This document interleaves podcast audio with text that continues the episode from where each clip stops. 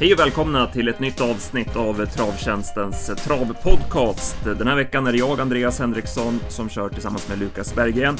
Lukas, du jobbade för oss i helgen. Det var ju Bjerke på lördagen och Solvalla igår. Vad, vad säger du om helgen? Nej, men det var en rolig, alltid roligt med dubbla V sjuttiofem-helger och ofta brukar de vara lite kritisk kanske när de kör V sjuttiofem på Bjerke, men på förhand kändes det som en rätt rolig omgång ändå. Många stora tränare som åkte dit och omgången blev det inte vad den lovade på på förhand kanske utdelningsmässigt, men jag tycker det var en trevlig helg och sen framförallt igår på Solvalla med Breeders semifinalerna. Det var grym sport och sådär, så ja, men det var, det var en bra V sjuttiofem-helg. Mm. Nej, de räckte ju inte till hemmalaget, eh, norrmännen i lördags. Det var... De utländska hästarna var för bra helt enkelt. Och eh, utdelningen stannade på tvåtusen kronor, jackpot på fem rätt. Så vi har väl en fin pott eh, att spela om på lördag istället. Ja, exakt. Jag vet inte om det skickades vidare något. tjugo miljoner och så här, så de börjar samla in till den här superjackpotten på nyårsafton också. Det är väl tjugo procent av varje jackpot som går dit också. Så. Men nej, det kommer bli en härlig jackpot på lördag att spela om. Så vi får väl gräva in lite djupare i de listorna sen. Men ja, Bergsåker och jackpot, det tycker jag är roligt i alla fall. Precis, vi kan väl kolla lite på den omgången senare i podden. Vi kan väl nämna våra, våra tankar vi hade inför Bjerke och sen gå igenom loppen också. I V sjuttiofem ett så valde vi ju att låsa på Global Dancer och Delicious Gar. Vi var inne på att Global Dancer skulle ha en bra chans i ledningen, men att vi hade stor respekt för Delicious Gar med hennes fartresurser. Och ja, det blev väl hyfsat planenligt eh, till en början i alla fall med Global Dancer till ledningen. Men sen fick hon en hetsig bunny utvändigt, samtidigt som även Global Dancer låg på lite grann. Så då valde ju Jepsen att släppa ledningen varvet kvar, eh, vilket ju var överraskande i det läget. Ja, men verkligen överraskande. Det var väl stora snackisen på hela dagen egentligen. Det var... Det såg ju från sidan ut väldigt konstigt. Jag tycker inte att, alltså, man såg väl att hon låg på lite grann liksom. Men att det gick ju inte jättefort ändå var min feeling. Och att han släppte varvet kvar där, det var, ja, men för mig väldigt förvånande. Och nu kanske inte det räcker igen när det ska vara så bra, men jag förstår ju de som har gått på Global Dancer att de var besvikna och arga i det läget. För det kändes som att hon hade nästan ingen segerchans med varvet kvar när hon släppte till bandet liksom. Så är äh, det var från sidan väldigt, väldigt konstigt. Och Jepsen hade väl ändå någon förklaring där som du sa, att de låg på lite utvändigt och så här, men jag vet inte riktigt om jag, om jag köper den. Det, det såg väldigt konstigt ut. Han var väl inne på att han hade varit tvungen att lägga en speed till där om han skulle svarat Bunny i det läget, och att hans chans att slå Guards Shadow var att släppa i det läget. Men eh, det hade ju som sagt inte spelat någon roll. Möjligt att han hade kunnat bli tvåa, eh, att, hon, att hon hade kunnat bli tvåa om hon hade hållit sig på benen. Nu galopperar hon ju i sista sväng. eh, Hon kanske kan bli tvåa även från spets, men eh, oavsett hur han gör så, så slår han ju inte Delicious Scarf som ju var väldigt bra. Nej, nej exakt, så det var inte mycket att säga om nu sagt. Delicious Gar där var, det blev väldigt passande på föran där med alla strykningar i loppet, och sen ändå blev lite tempo. Så nej, det kändes som att hon ska ha en bra chans. Ändå var väl lite snackisen också där med både Global Dancer och Global äh, vet du, Collection i sista där, att de lite problem med de svenska hästarna som man liksom ska korrigera när man inte får ha körspö. Det ska man ändå ha, ha tanke på liksom i svängarna, att man är van att korrigera om en körspö, så får man inte göra det. Och han sa väl ändå att det kunde vara liksom en anledning också, så det är väl något man får ha med sig på de här norska omgångarna, att körspört gör ju någonting, behöver inte bara vara i drivningssyfte, utan det är väl liksom där med att korrigera hästarna som springer lite snett och sådär, så det är något man får tänka på. Ja, man såg ju redan det i första sväng där på Global Dancer att det gick lite på nålar. Ja, sen, exakt. Så kunde hon inte reda ut det i sista kurvan och blev galopp där då. Mm. Bunny håller ju bra med tanke på att hon blev het och låg på lite första varvet, men det var ju långt ner till de andra. Det var ju en häst på banan, så ja, det var en bra vinnare för oss, eh, Delicious Gar. I V sjuttiofem två så var det också även här bästa hästen som vann. Flera hästar kom bort med galopp. Time Vermont från start, Hollywood hoppade också bort sig hyfsat tidigt. Um, Mami Survivor höll ju ut Give Me Five och valde att köra i spets, och då valde ju Magnus Ljus att ta ryggledaren. Eh, Striking Eagle körde ju fram utvändigt ledaren mitt i loppet och eh, sen var den bara bäst och vann. Eh, ja, vad ska vi säga? Den gick ner i klass, Striking Eagle, så det var väl ingen eh, oväntad vinnare. Nej, som loppet blev kört så var det absolut inte det. Det var ju, som du sa, man var ju ändå ganska nöjd, för det var ju så här, Give Me Five var en hästfavorit som jag verkligen ville fälla, och när Åsbjörn Tängsred väl försvarade ledningen och Magnus Nerik, så tänkte, tänkte man att det kommer ändå bli, och nu får jag för lite se på turen, och Striking Eagle, han körde ju väldigt bra där. Korftisson, Korftisson, det var väl hans, han körde inte bra hela dagen, men just den här styrningen var bra, han körde ju exakt i rätt läge och kom fram väldigt billigt och nej, äh, sagt, gick ner i klassen, var väl ändå en av de norska derbyfavoriterna tidigare år, så nej, äh, han gick verkligen ner i klass och nej, äh, men det var fin häst, och det var väl också återigen här, det var väl ganska långt ner till övriga. Jag tyckte den där Travis såg väldigt fin ut, typ sju hundra kvar, men när han väl attackerar där Erland så händer nästan ingenting så. Och Game of Five gick i mål med krafter sparade, så nej, det var återigen lite, lite skiktat sådär, men Striking Eagle var ju verkligen bra. Mm. Magnus Djuse hade ju chansen, som det såg ut i alla fall, att eh, gå ut och kunna då bli avlöst och få andra utvändigt. Eh, det, det ångrar han sig säkert efteråt med tanke på att han... Men han chansade och satt kvar i rygg på, på ettan, och det säger väl en del också kanske om Magnus tankar om Give Me Five, att han var inte så inne på den hästen. Eh, lite överraskande att den inte trendade ner mer. Eh, det var ju inte bara vi som gick emot eh, honom. Eh, han stängde ju på fyrtiotvå procent av insatserna, stod i lite drygt tre gånger pengarna på Totton. Så mm. att han var ju kraftigt överspelad på V sjuttiofem. Ja, nej, verkligen. Det var ju en snabb favorit man skulle fälla, och även Oskar Berglund snack där inför loppet på... Men tv-sändningen och liven, han brukar väl ofta vara väldigt uppåt, men även han hade väl lite dämpade tongångar och sådär, och säger hästen har ju galopperat många gånger förut, och han säger att det kommer säkert galoppera igen också, så han höll ner förväntningen lite också.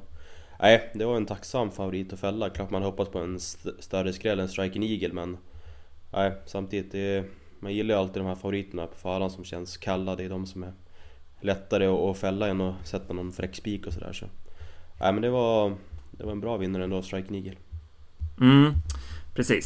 Tyvärr hände det ju ingenting senare under dagen, så att vi fick inget betalt för att vi gick emot. Men eh, så var det. Vi gick även emot eh, Missile Hill, vi garderade honom. Nu trendade ju han neråt, eh, samtidigt som Dear Friend trendade uppåt. Och eh, ja, det skilde inte så mycket på spelet innan det var klart. Men de sena spelarna hade klart för sig. Dear Friend tog sig förbi Missile Hill in i första sväng, tog sig till ledningen, och sen var hon ju jättefin och dansade undan. Så är det bara att imponeras av Vejsten och stallets jobb med den här hästen, tio år gammal, och ja, hon ser ju bättre ut än någonsin. Det får man ju säga, vi får väl njuta så länge hon är kvar på tävlingsbanan. Hon ska ut nu lördag igen på Bergsåker där på något V fyra-lopp före, och sen väntar väl, man ska väl bli mamma här till våren sen också, så vi får väl njuta så länge man får se det. För henne var ju... Hon ser ju extremt läcker ut, alltså det är ju verkligen åkande, så när hon väl kom till spets och som loppet blev, det var nästan bara tretton på varvet. Jag förstod att hon inte skulle torska det här, men oavsett på det sättet hon ser ut, alltså det är ju, nej, väldigt, väldigt imponerande. Det känns som att hon har haft många liv, alltså. Hon, de har dömt ja. ut den och kommit tillbaka, och det visar återigen på Vejsten, han är jäkligt bra på liksom form här, att som har varit lite tveksamma att bli bra. Det är också en häst som startar på lördag, Titan Yoda, som man har hållit på med, som har varit lite besviken, och så nu senast gick han ut och slog, om det var Global Badman om de där, så ja, han är ju jäkligt vass alltså. Så ja, men det var, det var kul att se henne så här igen. Och bakom Missile Hill gick ju klart bra. Jag hade ju ganska bra feeling, eller vi hade ju bra feeling för Clarissa. Det kändes mm. som att det skulle bli ganska bra med liksom hårt tempo och lite körning, men det var, ja, det var surt att hon galopperade. Sen satt ju Korsidor kom tillbaka fältet, sen satt han kvar när attackerna gick, och sen galopperade hon igen med krafter sparade, så eller hon gick ju okej bakom, tror jag var. Men hon såg i alla fall fin ut, så jag tror man ska ta med henne. Ja. That's So Cool håller ju bra. eh, Missile Hill, han går ju helt okej okay, men det är ju inte det där superformintrycket. Och det var ju Redén ganska tydlig med också innan, att han inte skulle vara i toppform. eh, Hade ju varit sjuk efter senast och sådär, och det var ju, märktes ju även från start. För normalt sett så ska ju han hålla ut Dear Friend om han är i full form, men han lyckades ju inte med det. Så eh, ja, han kan säkert vara bättre nästa gång. Ja. Vi går vidare till V sjuttiofem fyra. Även det här loppet avgjordes från start när Misai eh, tog sig förbi Glorious Reign in i första sväng. Såg ut som att Fleming hade avgjort spetsstriden, eh, men nej. Han hade avgjort spetsstriden. Ja, verkligen. Det kändes som att det var inte ens så nära att Misai kommer förbi, men som klassisk Fleming-mené så vek han in åren, kändes det som, och inte försökte ens. Alltså, han laddade ju det som går, och sen när han väl liksom ska ge det här extra, då sitter han ju bara stilla. Och då får ju Mats feeling och liksom får en halvlängd, så kör det genom svängen. Misai gör jäkligt bra kurvteknik, men nej, det kändes ju som femtio meter efter start att där håller ju Fleming upp och då vinner han ju loppet, men icke det, så nej, det var ju surt. Det var ju många mer än oss som trodde på Glorious Reign och hade vi räknat ut någonstans att det skulle ha bra chans att hålla upp, så ja, men det var också en, en av de här snackisarna på, ja, men på tv-sändningen, så att vissa håller med oss där. Det kändes som att han inte liksom gav det som behövdes för att hålla upp spets, så det var väl feelingen från sidan också. Det känns som att det är inte första gången han liksom somnar in lite när, när det verkligen gäller som mest. Alltså. Jag är svårt att se att Björn Goop eller Olsson eller någon där ska missa spets med Glorious Reign i alla fall. Det, det finns nog inte. Nej. Sen var ju Misai fin. Han vann ju lätt. Glorious Reign hänger väl med max som tvåa liksom. Så att, ja. Ja. Även, om, även om Fleming hade hållit spets så hade det kanske kunnat bli match, även om Misai hade fått gå utvändigt, för han, han är ruggigt i ordning alltså. Ja, jätte, jättefin. Och sen bakom där var det inte heller mycket. Lucifer Boko där visar återigen att det väl, han är ju bra på att vara med framme, men det är ingen häst som vinner rejäl, så verkligen. Det känns som att han ser ofta fin ut för att ska avgöra, och så händer det inte så mycket. Och sen bak till resten så var det ju, var det ju långt. Gabby Kysgård där var ju bra som trea efter att ha parkerat tidigt utom ledan, men resten var väl rätt dålig också så här, så nej, han kanske vinner oavsett, men det hade ändå varit kul att se Glorious Reign i spets. Fleming sa väl också där att alltså, han är ju bäst i spets också, så kanske hade gjort ett ännu bättre lopp då, men mm. ah, ja, han är, han är svår att vinna pengar på, det är bara att konstatera. Ja, det, så var det. Så här dog ju omgången för oss med tanke på att vi eh, gick emot Misai som jättefavorit, mm. med tanke på att vi trodde att Fleming skulle hålla spets. Jag ser att Glorious Reign eh, står som anmäld med skor runt om i resultatlistan på A T G. eh, ja. Var det inte bara för tillbaka eller? De ändrade väl typ kvart före loppet tror jag, något sånt här. Jaha, okej okay. Det var också snackigt, så det är också återigen så här, det blir man ju bara, de lallar ju på som vanligt känns det som, vissa. Det är ju, man blir ju lika less och sur varje gång alltså. Jag tror det var typ så här, det var ju absolut långt efter spelstopp i alla fall. Och då är det ju svårt att göra något för oss spelare. Det var ju också mycket snack där på Twitter om det. Så aj, återigen, man blir ju, man blir ju inte mindre less på, på killen då efter det heller alltså. Det var ju, ja, man fattar ju inte hur svårt det ska vara.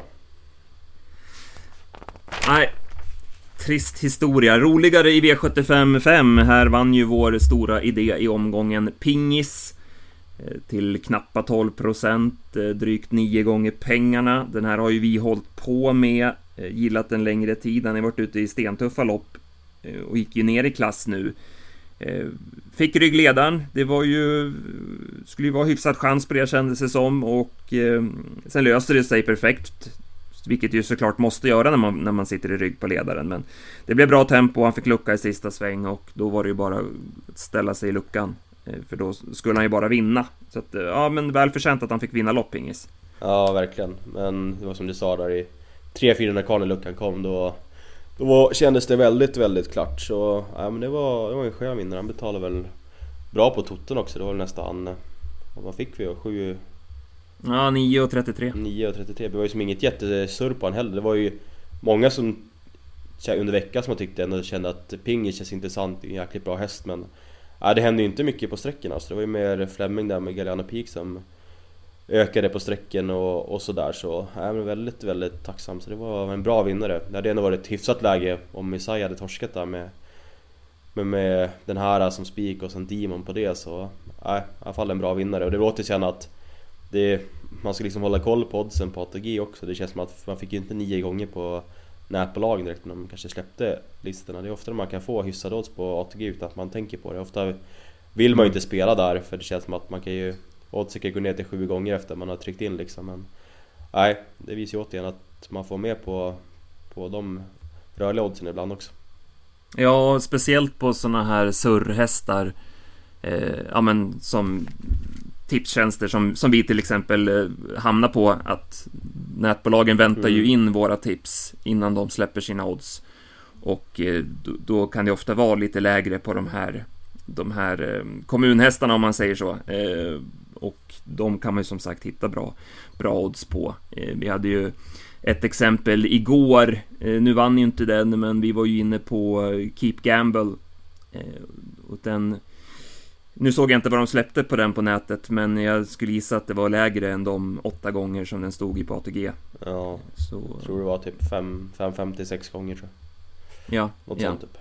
Så, nej, men så det, kan ju vara, det kan ju vara en tanke absolut, att är man inne på en sån som Pingis så kan man absolut vänta med att ta, ta sitt spel. För det, det kan som sagt betala bra på A T G. Mm. Och det gjorde du den här gången, så det var kul. Var det någonting bakom du tänkte på?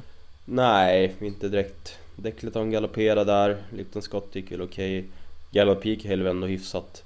Jag... Ja, exakt, han fick ju en het kind of stil utvändigt, så det gick ju lite för fort där. Ja, verkligen, så den var ändå bra. eh, Det var ganska mycket snack om det M H Hot Cash från våra norska kollegor, så det kan väl ta med sig om den skulle dyka upp någonstans i Sverige. Det var också anmält där barfota bak, men ändrades till skor, vilket säkert var ett minus.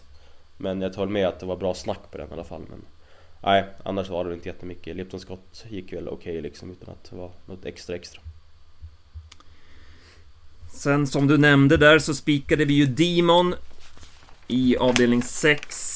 Det är ju en häst som vi har gillat en längre tid. Vi trodde ju på honom redan på Jägersro där under derbyhelgen, och han har verkligen fortsatt att leverera efter det och blir ju bara bättre och bättre. Man hör ju på Jepsen att det här är en häst som han tror väldigt mycket på inför nästa år. Han kan, får han bara utveckla liksom snabbheten, och han är fortfarande lite opolerad i vissa lägen och sådär, men det finns väldigt mycket i den här hästen, och han blir spännande att följa. Nu löste det sig perfekt i det här loppet, och han var väl närmast skyldig att vinna, men han gjorde det också på ett bra sätt. Mm. Det var likadant där med Pingis, det kändes verkligen som fyrorna kvar, att där kan han aldrig torska, och nej, vann ju åkandes, hade ju norsken kvar också, han svarade bra på norsken tidigare, så nej, det var ju mycket kraftigt sparade, och kul att se att sagt, det blir bra kört alltså där, men att han även gick nu på sextonhundra meter. Han skulle väl behöva vara lite, lite startsnabbare för att vara den här riktiga topphästen kanske, men han är ju extrem styrka, så går det bara undan så kommer han verkligen komma in i matchen. Och nej, det är verkligen, verkligen sån här som man får följa upp och se vart det tar vägen nästa år. Han kan säkert vara med i ett, något större lopp. Absolut. eh, Guards Shadows hästar gick ju bra den här dagen. doktor Joe tvåa i mål, var det något annat du tänkte på?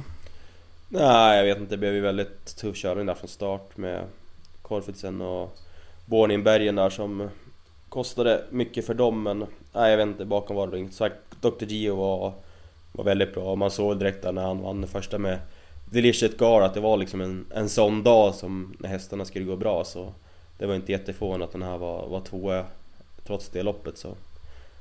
Och sen kom vi till det i sista också, men nej, jag var inte jättemycket mm. bakom med, men det var väl Demon man höll ögonen på. Ja. Sen avslutade vi med Dana Ek. Guards Shadow körde resolut, tryckte sig tidigt till ledningen, och äh, men sen gick hon ju undan lätt för Global Collection, som går bra över upploppet. Ja, hon går ju bra. Hon håller ändå ifrån sig Ninjan Zon som går med i rygg där, så nej, hon gick väl vettigt, men det var ju ingen snack vem som var hästen i loppet här. Det var väl typ elva och en halv på varvet, och hon bara ökade nästan, kändes som. Det var nej, det var en riktigt sån här Guards Shadow och prestation, så hon var ruskigt, ruskigt bra alltså, så det går inte att säga något om det, men nej, det var, det var långt ner till övriga. Ja, och apropå att spela på A T G, var man lite vaken här, och så kunde man ju spela emot Southwind Boko som galopperade bort sig tidigt innan bilen släppte fältet. Så då hade ju inte spelet stängt, så var man inne på någonting annat här så hade man ju möjligheten att klicka sent. Mm. Ja, som sagt, var det någonting annat? Det var inte det, va? Det var... Nej, Ninja Zoom gick rätt, så ingenting i stort sett. Och den där GoldenEye S F som det var mycket snack på stannar ju helt. Så äh, det var absolut inte mycket bakom. Hon vinner ändå på elva och sju från spets, alltså då, då köper man ju dock att det är svårt för Global Collection där att ta någonting. Det, det var ja, jämnt elva, alltså hon varvade på elva och en halv tror jag, sen kom hon på elva och sju så Nej, hon var i ordningställd och det var väl barfoten där också. Han sa ju det, Guards Shadow. Hon gick ju barfoten där på Solvalla i slutet av augusti. Då galopperade hon i volten och så gick hon ju riktigt bra sen som femma. Och han sa väl att det skulle ju en jäkla effekt igen. Och där hade han ju rätt, så ja, hon, var, hon var väldigt bra. Ja, men verkligen. Nej, hon gick ju en elva i nittonhundra meter då efter galopp på Valla. Så hon har ju verkligen visat det. Det var ju så att Gocciadori sa ju det efteråt, att han var ju nästan chockerad när han kollade klockan liksom, ja. Hur hon gick då. Så att, att hon har det i sig, det är ju inge, ingen tvekan om det. Vi satt ju kvar med alla här på det reducerade förslaget på slutspelet, ja. Du hade ju knoppat ihop ett snyggt system där, men Uh, vilka jävla löss alltså, kände man bara när man satt och kollade på loppet. De här skrällarna var inte i närheten. Nej, det var aldrig med chans riktigt, så nej. Man vill ju ibland, man sitter kvar, kan man få skräll en gång. Och så är det inte ens nära, det är så. Ja, man får inte jaha. upp ett, ett lite gnusta av hopp i alla fall, så. Nej, man kände sig mest dum bara därefter, att man skulle fan ha spelat dubben med Dana Ek. Alltså, det var ju nästan sjutton arton gånger, var ju riktigt bra. Demon stod väl i två femton, han stod väl i fem gånger, så ja, det, det, det var ett bra dedåd som man missade. Då kände man sig dum när de kom in på upploppet. Ja, precis. Så ja, men Pingis och Demon, eh, glädjeämnena för, för vår del, och Delicious Gar hade vi ju tidigt. Men som sagt, som du säger, det, det hände ingenting på V sju, och, och dubben där skulle vi ju såklart eh, haft. Ja, Dan Ekel var lite högre högre rankat på barfoten kanske sådär, men det är alltid lätt i efterhand, men det är ju, så att man har två bra idéer och, och spikar, så är det ju, det är ju surt att man inte, det är ju liksom skrällarna som styr ju ett del, man behöver ju ha lite rätt och lite klaff i de andra loppen, och då är rätt hade vi, men vi hade inte den här klaffen som behövs, så ja, ja, det var väl oavsett ett bra, bra system. Ja, det var Bjerke det. eh, Vi behöver inte ta varje lopp på Valla, men vi kan väl ta fram eh, finallistorna till Breeders Crown. Det var ju som sagt semifinaler igår. Och eh, ska vi börja med de treåriga stona, där Ester Degliday övertygade. Jag hade pratat med Hagort inför det här loppet, och ja, men det lät väl lite grann mellan raderna som att hon skulle behöva loppet i kroppen innan hon skulle vara på topp till en final. Och med tanke på hur, hur hon, lätt hon avgjorde det här försöket, och att hon skulle kunna vara ännu bättre till finalen, så känns hon ju som hästen att slå. Nu valde man spår rätt bakom bilen. Var det, man fick välja först och valde spår rätt. Var det, var det överraskande för dig?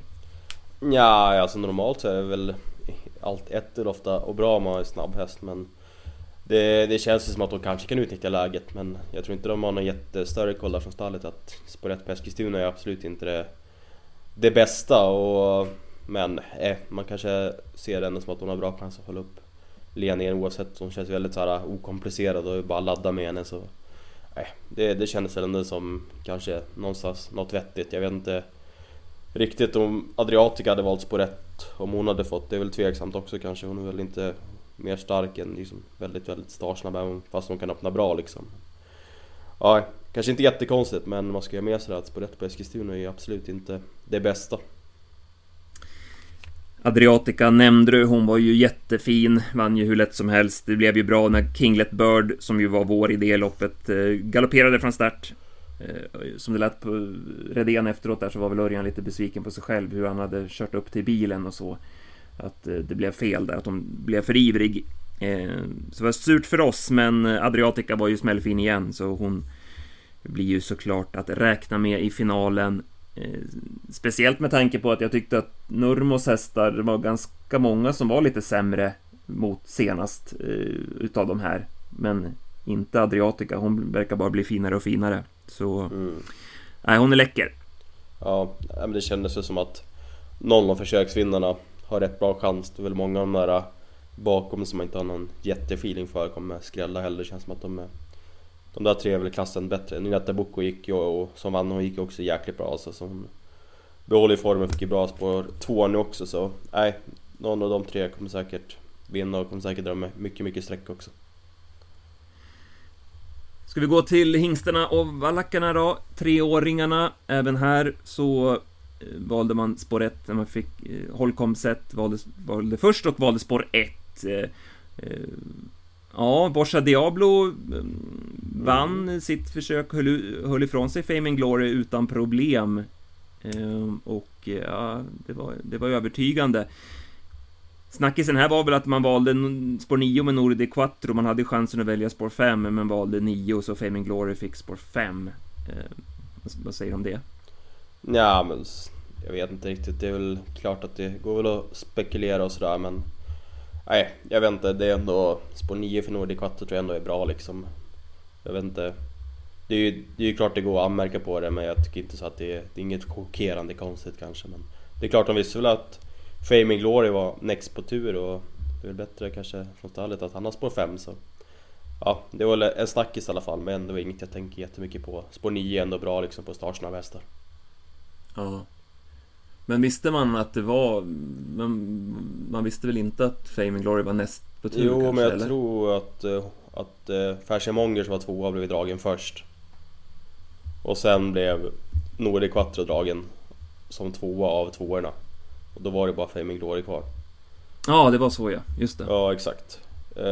Men ja, alltså det, det här loppet blir väldigt intressant. Alltså, nog, jag vet inte om Carver Mine, den var ju också väldigt bra, men säg att ett eller två den som liksom ska hålla upp där släppet till Borsa Diablo, sen får Fame, Fame and Glory gå utvändigt. Det, ja, det kommer bli lopp alltså, så ja, det känns ju som kanske föran ett av de mest spännande loppen. Kan bli en häftig duell igen då. Ja, nu plockar de av skorna så här, säkert i finalen på Fame and Glory, men nej, det, han behöver vara bra. Mm.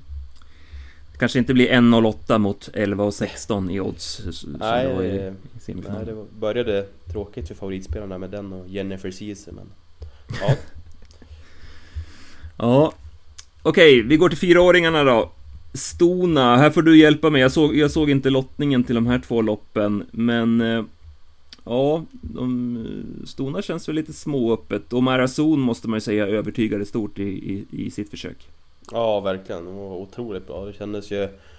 På förhand hade man väl lite tvet och kanske kan komma till spets, men det var ju absolut inte nära. Och sen får den liksom jobba fram i, i tredje spår, sen får den gå först i tredje spår och avgöra på det här sättet. Så äh, jäkligt eh, bra alltså. Så, ja, jag vet inte om hon ska vara favorit. Aurelia Express är övertygad också, som hon såg ut, och får den att se som liksom spetsfavorit från innerspåret. Den är ju väldigt, väldigt bra. Så ja, det... Det, det kändes lite mer öppet det här. Det är ju det är många av de hästarna man känner eller som är bra liksom. Men, nej, de är zon om någon, men jag tycker att det är lite öppet. Mm. Eh, lite feeling för Cabaret Artist. Jag tycker mm. att hon gick ett jäkligt bra slutvarv. Vi hade elva komma fem sista varvet med tio och sista sjuhundra, och hon biter ju hela vägen in i mål. Hon hade ju inte startat heller på några veckor inför det loppet och fick ju spår fem, vilket ju statistiskt är bra. Även om man in, ingen som vill välja det spåret när man får chansen i, i en final. Nej. Men um, ja, jag, jag fick lite feeling för den. Mm. Men uh, som du säger, öppet lopp. Ja. Hingstarna då, Star McCrow, eh, spår två. Ja. Eh, favorit. Ja, jag fick ju välja först och tog ju spår två. Rickard sa väl lite på skämt där att hade jag egentligen fått välja vilket spår som helst så kanske jag tagit ja, men fyra, fem, sex för att få lite fart liksom, men han bara, nej, det blir för många hästar innanför som är startsnabba, så ja, han sitter bra där i spår två och får ju lopp i andra spår, så han lät ju nöjd med att välja först i alla fall. Men ja, men vi var väl lite tveksamma inför loppet, tyckte inte han var helt klockren i värmningen. Det var ju jäkligt bra i loppet och sådär, men ja, det, det finns ändå någonting som säger att man är sugen på att gardera det i finalen. Jag håller med. Han såg inte, li- inte lika fin ut i, i värmningen, och eh, ja, men i loppet så blev man ju lite på en töm till slut också, eh, även om man ju gjorde, som du säger, gjorde en bra insats. Eh, så att även om, även om hästar som värmer dåligt eh, vinner, så kan det ju visa sig i sta- nästa start, och nu blir det ju ganska tätt också till finalen. Så att jag är lite inne på din linje där, att eh, man ska nog vara lite försiktig ändå när han förmodligen blir klar favorit i finalen. eh, Jag är mm. lite sugen på It's Pepper Time här. Ja, jäklar vad, vad han gick alltså. Jotien, ja. Han hade ju chans att väljas på fyra, tror jag. Men han valdes på nio. Och det kan man väl köpa någonstans också. Han hade ju på fyra i, igår och öppnade ju absolut ingenting. Så det kanske är bra att han får starta med lite i ryggar och sitta i sitt andra spår. Men nej, skön utveckling på han alltså. Det är som han, nej, jag håller med. Känns ju ja. väldigt, väldigt intressant. Men återigen alltså, spetsstriden här känns ju väldigt spännande också. Bedasses också fick välja sist av ettorna och valde spår ett.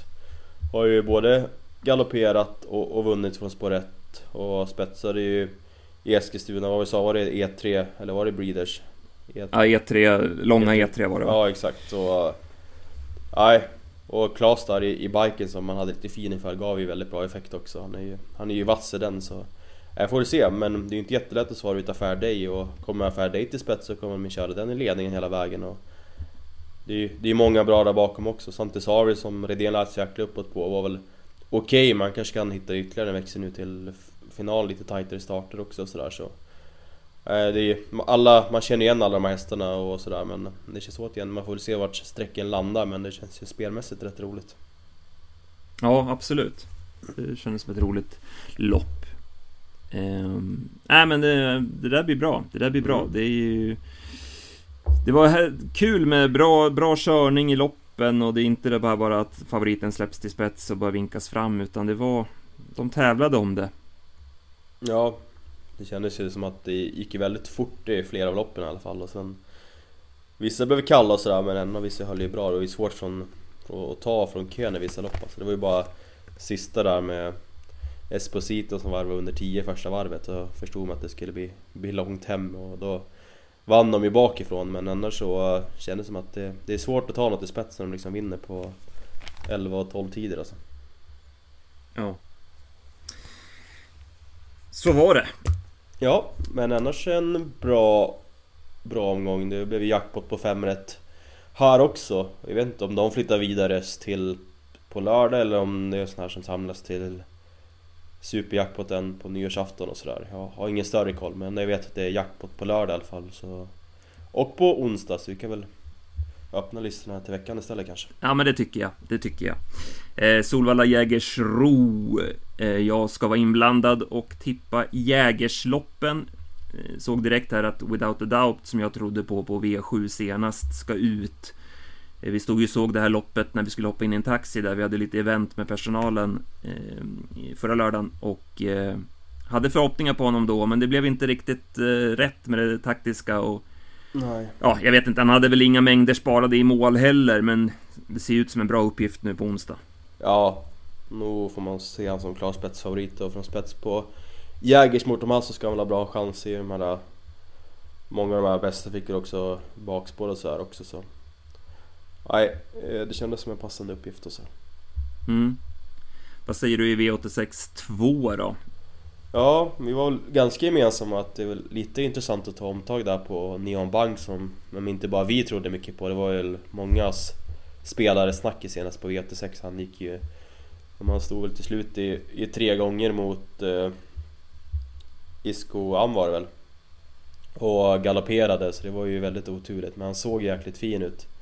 Nu, det, det är ju ingen as rolig resultatrad på han heller, så kör bort detta längst till paraden. Nu ska man ha med sig, det var väl en V sjuttiofem-seger, så äh, vi får hoppas att han riktigt är i ordning nu och kanske kan få gå med i rygg där på benchmark under slutvarvet, och då, nej, då hoppas vi att han kan flyga lågt över upploppet. Det känns som en rolig skräll.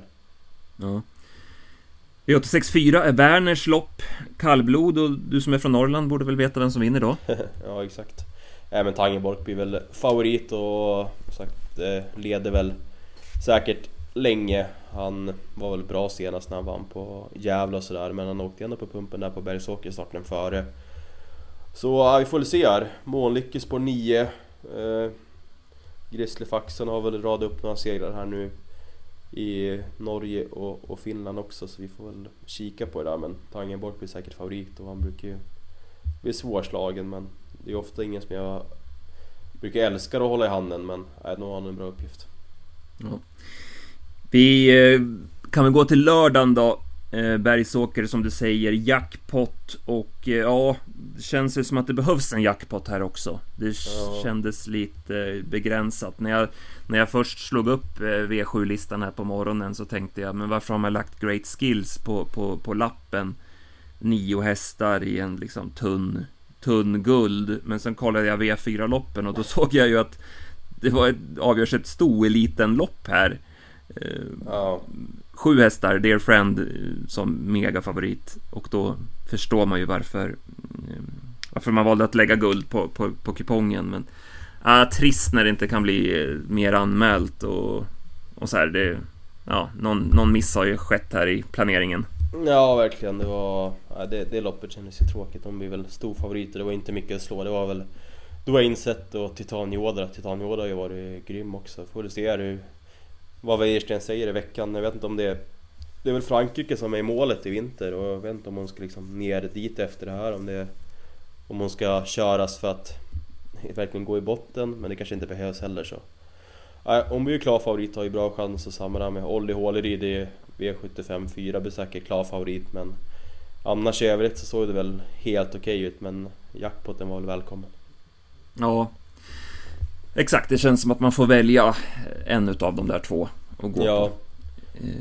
Jag tänkte väl på Hipsterram där i första. Hade ju, det gick ju väldigt bra senast efter vila och har ju spåret nu på Bergsåker. Det var länge sedan den hade ett bra läge. Känns som att den har haft bakspår mest hela tiden. Men lopp i kroppen och, och spåret, och skulle den hålla upp spets så kanske kan rinna undan. Absolut. Stefan P. Petterssons hästar gick ju väldigt bra igår i alla fall.